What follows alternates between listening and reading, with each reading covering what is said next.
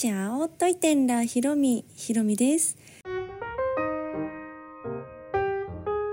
金曜日になりました。皆さんおはようございます。はい私はまだホテルからラジオをお届けしております。カプセルホテル2日目や3日目になるんですが帰国してからは一瞬ねお家に戻ってパソコンだけもらってでそれから編集をしているところです。でちょっと編集がねいろいろ溜まってまして出す順番としてはまず9月の、はい、ベトナム航空のプレスツアーの動画を一番に出した方がいいかなというふうに思いましてそちらの動画を急ピッチでやっている状況です。それでね家に帰れないということで まあ、外で過ごしているわけなんですが今日も昨日もカフェをはしごしてきました。ベトナムにいるとねカフェに気軽にちょっとコーヒー飲み行こうみたいなノリで、まあ、日本にいる時も割とそんなノリで私は行っちゃうんですけどベトナムだと本当にね3万ドンとかでいただくことができるので気軽さが違いますよね。で日本に帰ってきてから、まあ、そんなノリで、ね、コーヒー飲みに行ったらやっぱ日本は高いい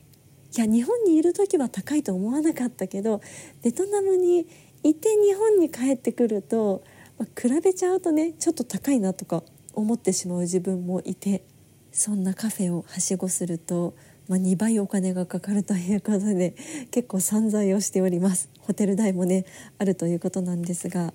まあ、でもね、まあ、旦那も娘も順調にあの回復に向かっているということで。はい、早くお家に帰れれたらいいなと思っています。はいというわけで今日はですねいただいたレターについてお答えをしていきたいと思います。まずはお読みします。いつも楽しく聞かせてもらっています。イベント出演すごいですね。ひろみさんのステージが盛り上がることを願っています。私は去年の2月から5月に会社の研修でハノイに3ヶ月滞在していた RN リリーと申します。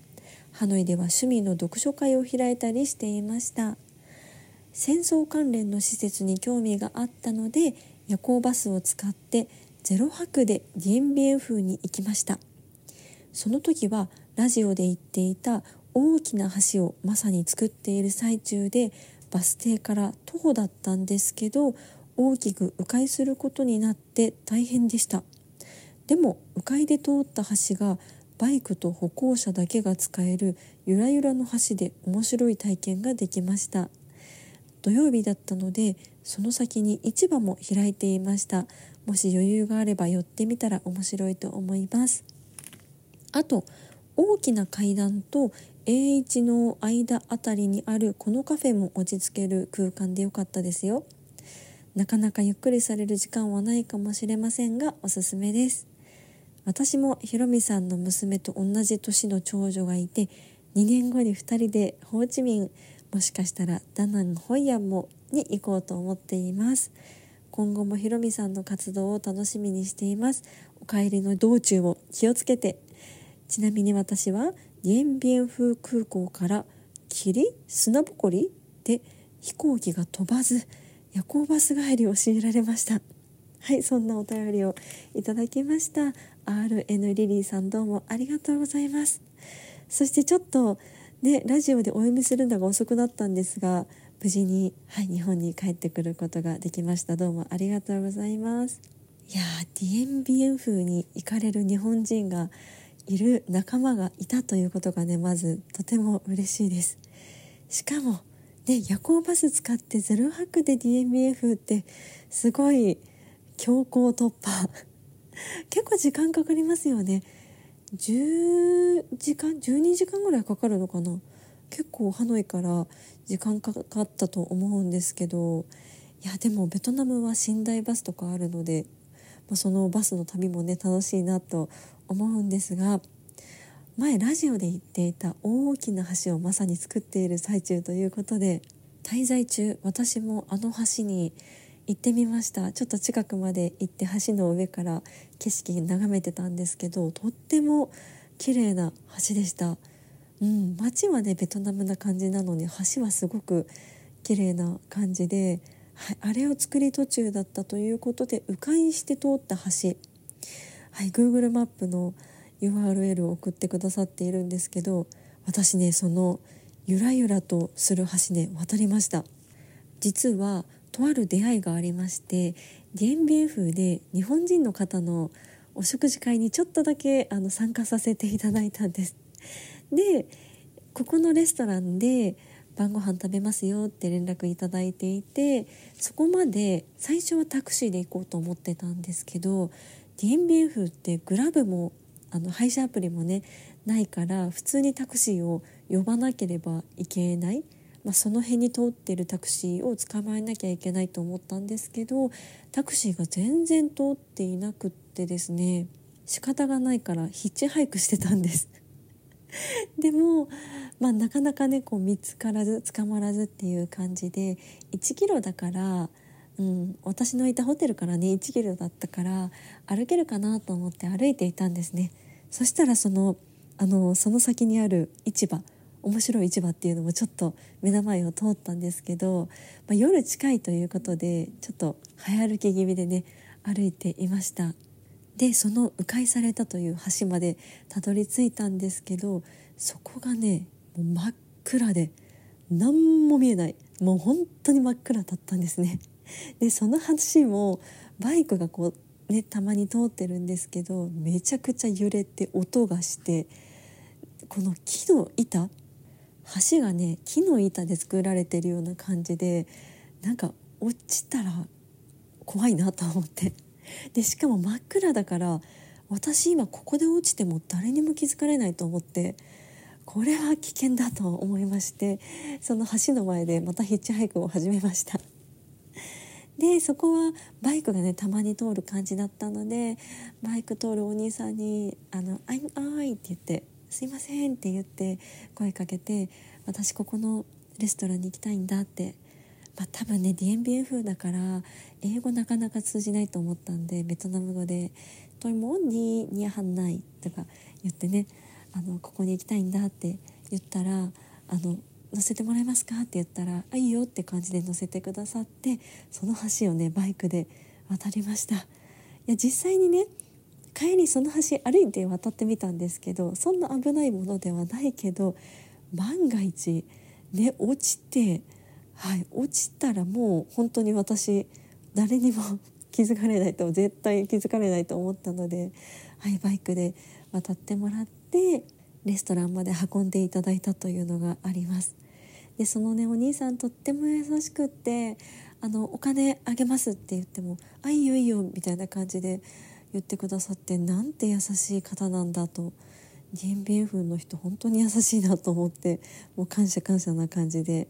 はい、そんな橋をね私も通りました。あの橋の話ができる方あ,、ね、あの橋が面白い橋を通った方がいるとはねそれもまた嬉しいですね。で面白い市場っていうのね私が行った時は多分空いてたギリギリ空いてたかなと思うんですけどその市場の前の通りがねみんななんだろう生鮮食品野菜とか川魚なのかなああいうのを売っていましてすごい雰囲気面白い雰囲気なんだけど外国人はなかなかこの時間に通らないだろうみたいな、まあ、そもそもね外国人 DMF めちゃくちゃいるわけではないと思うので、はい、ちょっとローカルすぎる雰囲気でもう足早にね通ってしまったんですけどあの市場にねどうやら猫が売ってるらしい。はい、ちょっと DMBF でお会いした日本人の方の情報によるとあそこに猫が売ってたらしいですあ。もちろん食べる用のね猫肉ということですねちょっと興味はあるけど見る勇気があるかどうかっていうのは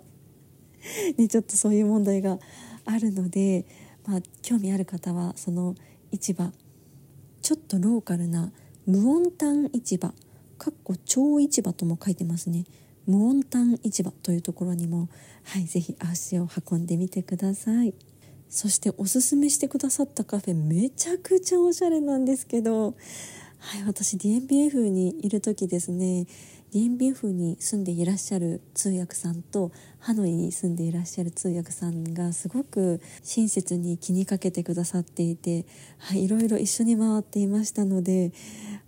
ホテルの周りぐらいしかこう散歩していないんですね。だからまた DMBF 行けたらここのねカフェにも絶対行きたいです。めちゃくちゃおしゃれ教えてくださってどうもありがとうございます。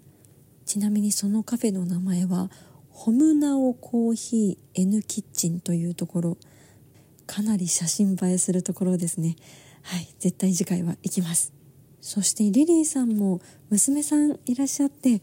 はい2年後にホーチミンとかねベトナムに旅行に来られようとされているということで。いやいいですね。一緒に行くと思い出がたくさん増えて、まあ、その分で気をつけるべきことって子連れだと増えてくると思うんですが子供が大きくなってからあの時ああいうとこ行ったねとかっていう話もできると思うし子供もね子供なりに小さい子なりにすごくいろんなことを感じて刺激を受けてると思うので本当楽しみですね。はいというわけでリリーさんどうもはいレターをありがとうございました。ディエンビエンフの話ができるなんて嬉しいですしなんか逆にこう語り合わせてもらいたいぐらいの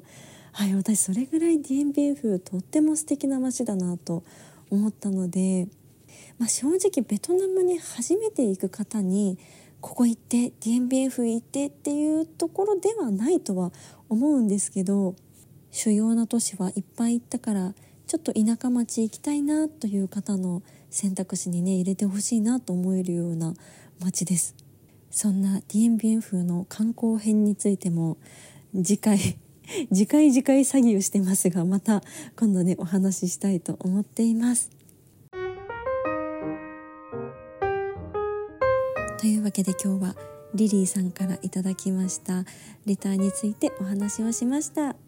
この配信は毎週月水金各種ポッドキャストとスタンド FM で配信をしています。